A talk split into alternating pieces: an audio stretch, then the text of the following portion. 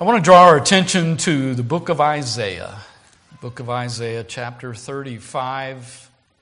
An interesting chapter, just 10 verses long.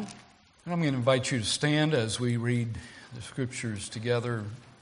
Isaiah chapter 35, beginning in verse 1 The wilderness and the solitary place shall be glad for them. And the desert shall rejoice and blossom as the rose. It shall blossom abundantly and rejoice even with joy and singing. The glory of Lebanon shall be given unto it, the excellency of Carmel and Sharon. They shall see the glory of the Lord and the excellency of our God. Strengthen ye the weak hands and confirm the feeble knees. Say to them that are of a fearful heart, Be strong, fear not. Behold, your God will come with vengeance, even God with a recompense. He will come and save you. Then the eyes of the blind shall be opened, and the ears of the deaf shall be unstopped. Then shall the lame man leap as an hart, and the tongue of the dumb sing, for in the wilderness shall waters break out, and streams in the desert. And the parched ground shall become a pool, and the thirsty land springs of water. In the habitation of dragons, where each lay, shall be grass with weeds and rushes. And an highway shall be there and a way, and it shall be called the way of holiness. The unclean shall not pass over it, but it shall be for those. The wayfaring man, though fools, shall not err therein. No lion shall be there, nor any ravenous beast shall go up thereon. It shall not be found there, but the redeemed shall walk there. And the ransomed of the Lord shall return and come to Zion with songs and everlasting joy upon their heads. They shall obtain joy and gladness, and sorrow and sighing shall flee away. Praise the Lord. I'm thinking of that everlasting joy that he talks about in the last verse here. That everlasting joy upon their heads. And I would call it unending joy to keep with the theme that I have tried to have for some weeks and perhaps concluding today unending joy. Father, would you quicken us this morning? As you know, we need the quickening and the anointing of the Holy Spirit. Your word is precious to us. We want your word to come alive. We want your word to speak into our hearts and into our minds today. Lord, that we would not be the same because of the faithful ministry of the Holy Spirit and the application of the Word to our lives. And Lord, for all you do, we'll be grateful and give you the glory and the praise, for you are worthy. In Jesus' name we pray. Amen and amen. Thank you. You may be seated. I believe that God's word to all that trust in Him is that unending joy is coming. Everlasting joy is coming. The eternity of heaven, the uh, eternal ages that await us are going to be an unending joy. We know something of joy in this life. There are many things we can experience that bring joy but it seems it isn't long in the course of life until there's something that is trying to steal away our joy. There's something that brings the tears. There's something that brings the sorrows. There's something that brings the heartache. But there's coming a day of unending joy. Thank God we can have something so settled in our heart that despite the hardships of this life and the things that would try to rob us of our joy. Despite all of that, we can keep the joy of the Lord abiding in our heart. The joy of the Lord is our strength. The joy of the Lord is our encouragement. It's our enrichment. It's our pick me up. It's what we need in the moment of the, the stresses and the cares of life to experience God's presence and the joy that it brings. This unending joy, I believe, is coming to those who are described in verse 10 and again over in chapter 51 and verse 11 is a very similar verse to this that it's the redeemed who experience it. This everlasting joy for the ransom, the everlasting joy for the redeemed of the Lord, those who shall return to Zion. Now, Isaiah was ministering to people in his day who professed to have a relationship with God, but they were about to face God's impending judgment. There was discipline that was coming. There was banishment that was coming. There was exile that was coming. And Isaiah was foretelling this, and he was preparing the people for it. In the previous chapter, chapter 34, it deals with God's universal judgment for sin. It's a sobering reminder of God's holiness and of how we must face that. And then chapter 35 provides the people of God with a wonderful hope. There, there may be those hardships that you're going to face, but in the midst of that, let's keep looking up. Let's keep looking forward because we have hope. We have hope through God, and it's, it's filled with unending joy. It's found in a right relationship with God. Now, God's people are called to be like Him in holiness and in righteousness. He calls us to be followers after Him, to follow Him in the path of righteousness and holiness. We believe that that process begins when one is born again. When one is converted, there's that initial infilling of the Holy Spirit in one's heart and life. And we begin that journey with the indwelling presence of the Lord in our life. But it just gets richer, it gets better as we walk with God and as we walk in the light that He gives us. He continues to lead us in paths of righteousness, in paths of holiness, and thank God there's an experience of entire sanctification whereby the Holy Spirit can sanctify us and purify our hearts by faith. It's a wonderful experience. It's a wonderful journey. But that beginning, that beginning of that walk with Christ and the initial infilling of the Holy Spirit is just that. It's only the beginning. God purposes to eradicate the sin in our lives, in each of our lives, to ultimately restore us to paradise. It culminates when we see God face to face. When at last, at the end of life's journey, and we've made it safely to the other side, to see Him face to face and to be able to worship Him through the endless ages of eternity. What a day, what a day that will be. We'll live with Him for all eternity in the light of His beauty, in the light of His glory, in the light of His grace. C.S. Lewis put it this way. He said, Imagine yourself living in a house, in a, as, as, in a, as a living house. You're a living house.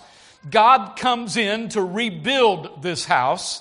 At first, perhaps you understand what He is doing. He gets the drains right and he stops the leak in the roof and so on. And you know that the jobs he is doing are jobs that needed to be done. He's come in to make your life new, to make you a new creature in Christ Jesus. And there's matters that he cares for right from the outset. But he said presently he starts knocking the house in a way that, that hurts rather deeply. It doesn't seem to make sense. And you begin to wonder what on earth is he up to? And C.S. Lewis says the explanation is that he's building quite a different house from the one you thought of. He's now extending a new wing here. He's putting on an extra floor there. Maybe he's adding, running up some towers or, or adding a courtyard, making a courtyard somewhere in your life. And you thought you were going to be made into a decent little cottage, but he is making you into a palace that he will dwell in, into a mansion that he dwells in. He's preparing us for eternity, unending joy and glory in heaven. He intends to come and live himself within us, to dwell in us and to do that cleansing and purifying work that each one needs as a follower of Christ. Isaiah then, he paints a marvelous picture of God's promises to his people, those who place their trust in him. Isaiah goes on to paint this beautiful picture. First of all, I would say that he paints a picture of the promises that are given to the ransom, the redeemed, of a new world. It's a new beginning when we find Christ, isn't it? It's a new world. Old things pass away and all things become new. And in the first two verses of this chapter, I think we, we're seeing the promise of God of a new world. The imagery of these verses is the Exodus. God's people set out from Egypt and journeyed to the promised land. Along the way, God ministered to them in wonderful ways providing for their needs, their every need. Just remarkable stories. The account is always intriguing to go back and read of how God kept them and how He provided for them down through the years of that journey. And all of this was a promise to the people of God of the new world that God would give to His people. In the new world, nothing will hinder the full display of the glory of God. And so Isaiah said in, in verse 2, they shall see the glory of the Lord. They'll, they'll see the excellency or the majesty of our God. God's glory is His inherent worth. They'll begin to catch a glimpse, to get an idea of just how valuable and how much God is worth. And we can't begin to calculate that. He's so far above and beyond us. It's just amazing to begin to examine Him and think about Him and think of the glory of God, the inherent worth of God.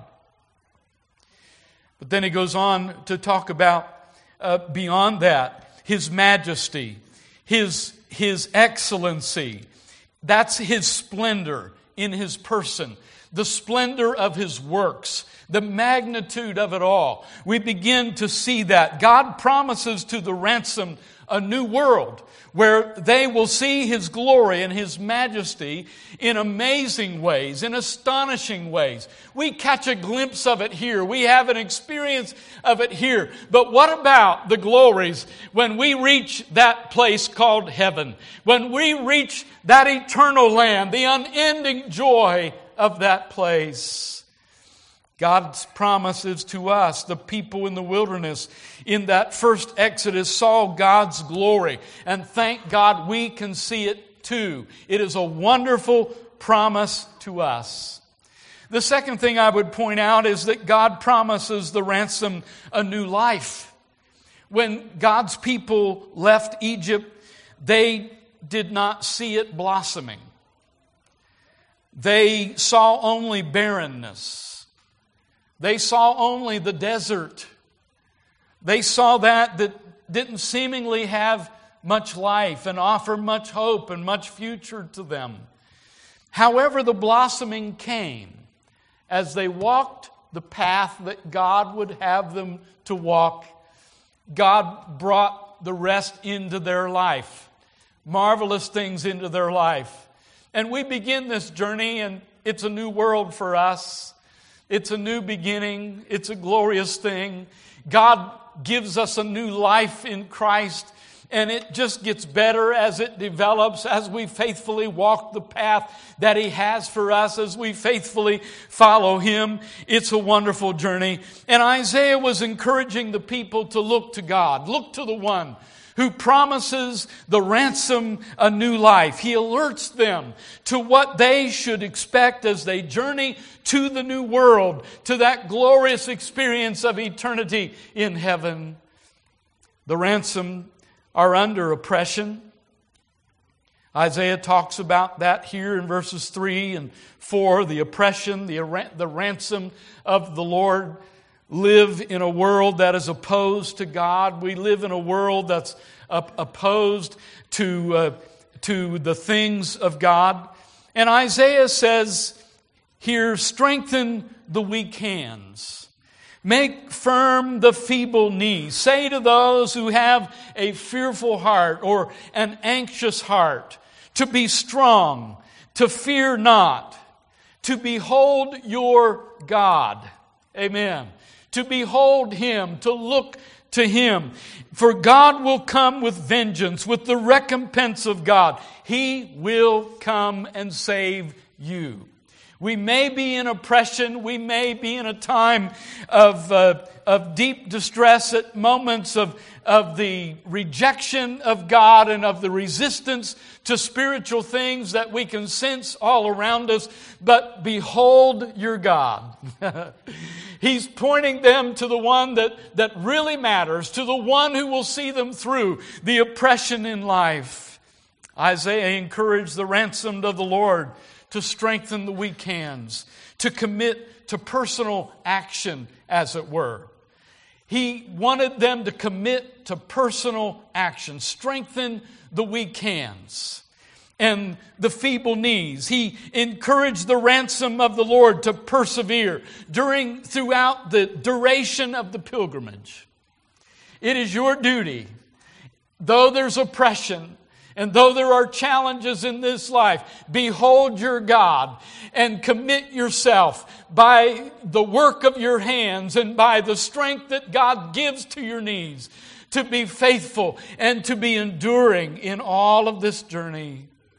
There's coming a day, a day of eternal joy. Praise be to God. We notice here that the ground of encouragement to each other is your God. Behold your God. And it's as we point each other to God that we find encouragement, isn't it? Under the oppression and the afflictions and the dark days that we face, the difficult hours that we have, the discouragement that people have, when we come to God and we utterly rely on Him, we behold our God, we find that He is the one who is faithful to see us through whatever we're experiencing in life. Praise his worthy name. It's a picture here that we gain that is most profitable to us. They're reminded of God's promise to Jacob in Genesis chapter 46. He says, I myself will go down with you to Egypt. But he said, I will bring you up again.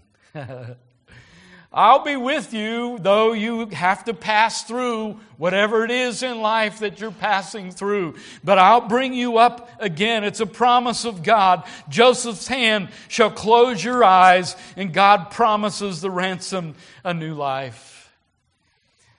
The desert is being transformed as well, we find verses 6 and 7. In the new world that God will usher in, He'll demonstrate a transformation even in nature itself. Amen. He talks here how the waters will break forth in the wilderness. He talks about the streams in the desert that we'll enjoy. He talks about the burning sand that will become a pool, the thirsty ground, springs of water. He talks about the dragons.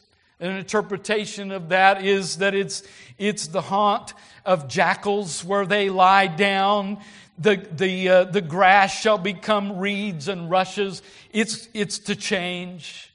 It's a picture of nature itself that's transformed by the Lord at the time He ushers in the new world. The ransom are renewed for their journey in the midst of it all. Verses 5 and 6, I believe, pointed out God's work of salvation. It gives new life to His people. Then the eyes of the blind shall be opened the deaf ears shall be unstopped. They'll be able to hear again. The lame man leap like a hart or as a deer. The tongue of the mute shall sing for joy. Hallelujah. The weakness that is seen in verses 3 and 4 will be transformed into new abilities. God's not limited by those things that, that have limited people down through the years, but God is going to overcome all of that. One commentator said that the contrast between two faculties of reception, the eyes and the ears that he talks about, being open, being able to see, the contrast between that and the two of action, the leaping and the singing for joy that is brought here is, is meant to express a totality of it. God is going to cover the whole gamut of things. There's nothing that He's going to miss the transformation of the world, the transformation of your life. There's wonderful transformation that affects every faculty of the person so that the person is renewed for their journey to the new world. There's that which is in place in the here and now that we experience now, but the ultimate, the culmination of it all, is ultimately referred to as well. A new world, a new life. God promises, thirdly, a new highway. A new highway, and an highway shall be there and a way. And it shall be called the highway of holiness and on there, verses 8, 9, and 10. This highway, it's hard to fully fathom all that he may be talking about. Someone described it as a raised causeway. It's a highway, it's an elevated way. It's a way that only the holy can know. Only those who are walking in the light and in the righteousness of God can know. It's, it's an elevated experience from what we would know in this life. A highway shall be there. In the midst of the wilderness, there shall be a highway. This image speaks of the narrow road upon which the children of God will travel, the, the way in which we go to heaven. The new highway is only for the holy. It shall be called the way of holiness he says there in verse 8 the unclean shall not pass over it. The highway is a narrow way. I didn't make it that way. No one else made it that way. God has made it that way. It's a narrow way. It's a narrow path that He calls us to walk and makes available to us the power and the wherewithal to be able to live that life. Amen. In this earthly journey, praise be to God. And so it's a narrow road upon which we have been enabled to be able to follow, to follow and be made holy by God and for God on this journey. It's a road designed for the children of God, and he says that, that no sin, no unbeliever, here described as the unclean, shall travel thereon. The Lord never reduces his standards to match the weakness of his people. But he raises his people to match his standard. Amen. A highway shall be there. It's a way that he lifts us up to and enables us and empowers us to travel on. Hallelujah. He redeems us from sin and lifts us up out of the miry clay and sets us on a higher path. Amen. Praise his wonderful way, his wonderful name. Isaiah did not say how, how God raises his people to the heights of his standards. He just said he does it. And he will do it for whosoever will. We know that God does so by cleansing and purifying us by his Spirit with his sanctifying power. Oh, the marvels of God's work. It's a highway, it's for the holy. It's also unmistakably clear, this, this highway. It's unmistakably clear. He talks about it in verse 8. It shall belong to those who walk on the way, the, the wayfaring men, though fools shall not err therein. Even if they're fools, they'll, they'll not go astray. Now, usually the word fool in the scripture refers to one who is morally deficient. However, in this context, it carries the idea that the way of holiness is so clear. God can make it so clear that traveling on it is not dependent upon human ability. It's not dependent on us to carve out that path for ourselves. He lifts us to that higher level. He does the work in our heart. He quickens us. He makes us alive in Him and empowers us to be able to live that life that is holy and pure and pleasing in His sight. Hallelujah. He makes it absolutely clear for everyone, even the person who is not bright, yet they know the grace of God in their life, and He raises them to that level of living for His glory. Hallelujah they'll not go astray. It's a highway that's free of danger. He says in verse 9, he talks about how no lion shall be there, nor any ravenous beast shall, shall come upon it. They, they shall not be there. But he said, the redeemed shall walk there. The redeemed shall walk there. And so it's a highway that's, that's free of danger. God empowers us to live a holy life despite the dangers that are all around us. Despite all the naysayers, despite the onslaught of the enemy of your soul, if you want to make it, you can make it because God has made it available. He does the work in our heart and we live for His glory and praise. Hallelujah. You can make it against all the odds. The truly redeemed have a spiritual hunger to walk in this highway. And may we keep on it. May we keep on it until we reach the holy city as God gives us His protection. The new highway is also filled with joy. I just, I don't know what I'm hearing. Maybe it's in my hearing aids. I've got Siri talking to me. I, I left my phone back there. She's saying to repeat that again.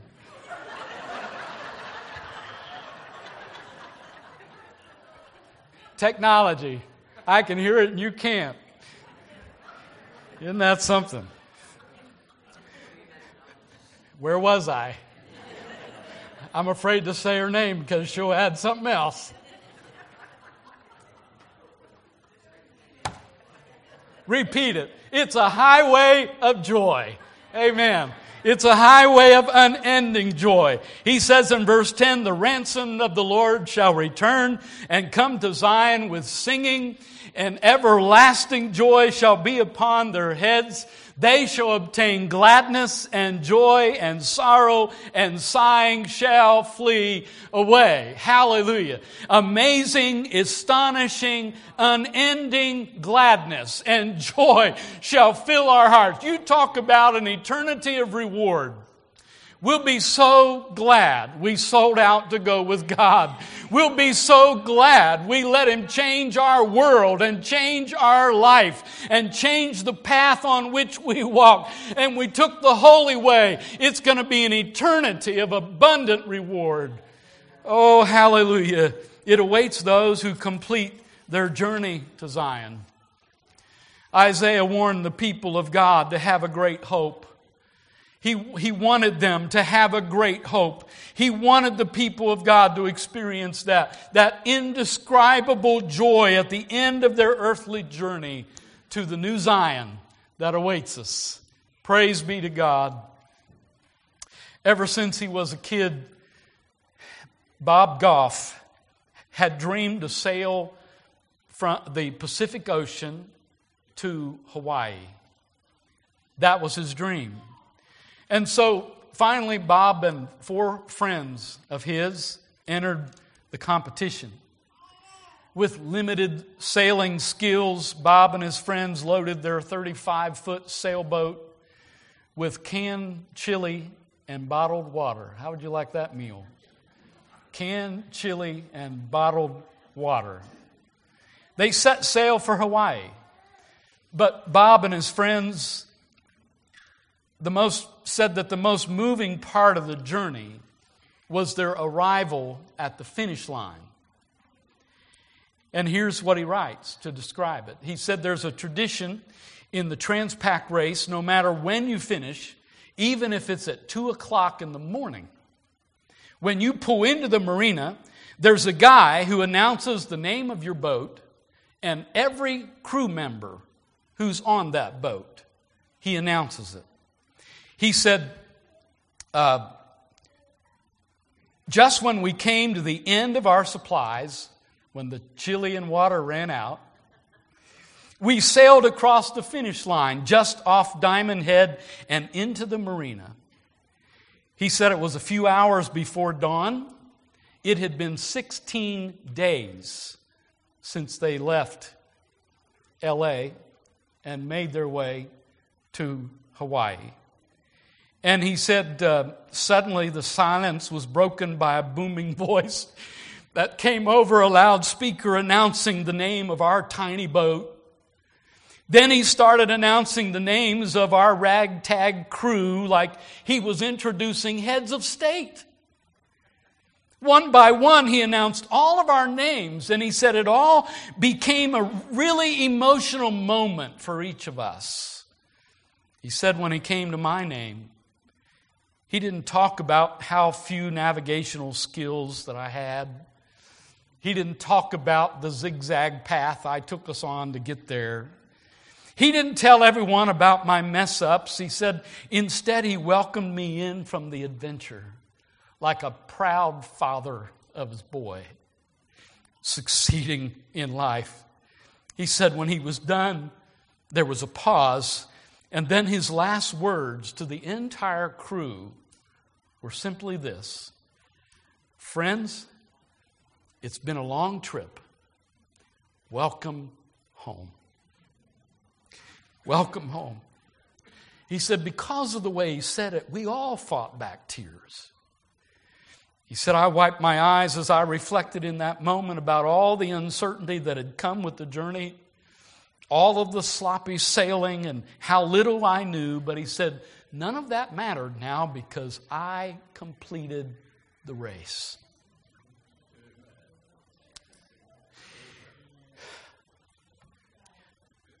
I don't know what your path has looked like, how skillful you might be or unskillful you might be in trying to navigate this path. The mess ups you've had, the failures, the endurance of the journey. But, friend, if we'll keep going, if we'll keep going, keep on the path, keep on the straight and narrow way, it leads to an eternity in Zion. It leads to an eternity in heaven of unending joy to hear him say, as each of us arrive as children of God, when we arrive in that holy city, I don't know exactly what it's going to be like, but I kind of picture, my eyes are burning so bad from my tears. That's good. That's all right. I don't know what it's going to be like exactly, but you know what? if he says, Welcome home, Deborah. if he says, Welcome home, Greg, to each of us individually, whenever it is that our time comes to make the crossing, to cross the finish line, make it safely into the eternal marina, our friend, to hear him say, Well done, is going to be a glorious thing. We'll be so glad. We'll be so glad we stuck by the stuff. Amen. Did he make it a new world for you, or did he? He made it a new world, didn't he? He made it a new life. When we began with Christ, old things passed away and all things became new. Oh, what a journey. And sometimes it becomes cumbersome, and sometimes we become discouraged, and sometimes we, we feel the oppression and, and the opposition. Maybe a few times you've had the the towel ready to just toss it in. But aren't you glad you didn't? Hallelujah. Oh, so glad. Stay on the journey, stay on board the ship. It'll get you safely there. Don't abandon, don't give up on the brink of a miracle. God's got unending joy awaiting the child of God. We don't know what it was like in Isaiah's day to face the darkness and the struggles that they faced and then the exile. But Isaiah was promising a deliverance. And that promise is extended to you and me today. Hallelujah. Let's make it through to the city, shall we? Let's make it through to hear him say, Welcome home, friend. You've made it. You've made it. Hallelujah. I think we can sing a song in closing this morning. Number 519 in our hymnals. I'm, I'm reminded of the sober thing that if you're not a Christian, If you haven't surrendered your life to Jesus Christ, while there's an eternity of unending joy in heaven for those who, who have, for the ransom, for the redeemed, there's an eternity in hell and suffering for those who aren't prepared to meet God. That's sobering, but that's the word, that's the scripture. You don't want to miss heaven. You don't want to miss heaven. You don't want to have to go to hell because of your sins and your lack of surrendering your life to Jesus Christ and walking in the King's highway in the light that He gives you. You don't want to go down that path of failing to make it to heaven. We must purpose to make it to heaven. It's more than a mind thing, it's something that we surrender. We surrender our heart and life to Jesus Christ. And He brings us into a new world and a new life through Jesus Christ. 519 in our hymnals. Let's stand as we sing. If there's a hungry heart, somebody who wishes to seek God at this altar, we welcome you to do, do so. There are saints, people who know God will joyfully pray with you and help you this morning. Otherwise, let's rejoice in walking in the King's highway. I want to sing verse 2 and then verse 5 of 519. We shall see the glory of the Lord, walking in the King's highway, and behold the beauty of His word, walking in the King's highway. There's a highway there and a way where sorrow shall flee away, and the light shines bright as the day, walking in the King's highway. Verse 5 No unclean thing shall pass or hear, walking in the King's highway.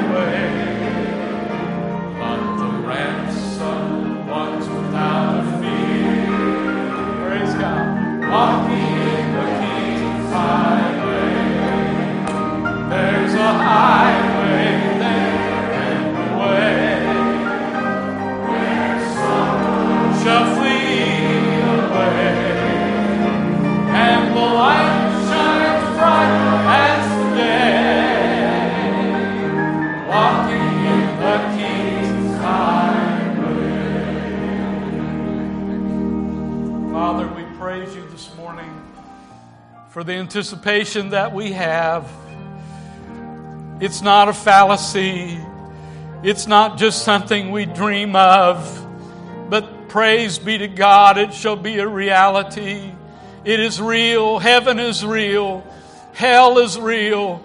The experience of grace that we can have in Jesus Christ is real. The victory you can give us is real. Hallelujah. Lord, we claim victory this morning for every soul. We desire, oh God, for each and every one to surrender their life to you and be determined to walk in the beauty of holiness, uh, to serve Jesus uh, until we hear you welcome us into the heavenly marina where you say, Well done, good and faithful servant. Enter into the joy of thy Lord. Welcome home, dear child of God. You've made it safely to heaven's bright shore and to the unending joy of that eternal land. Bless this truth to our hearts. Give victory around this altar, we pray, and we'll give you thanks and give you praise in Jesus' name. Praise the Lord. If you would gather in for prayer, you're welcome to do so. If you must go, go quietly. Let's have a time of reverence as we pray together here.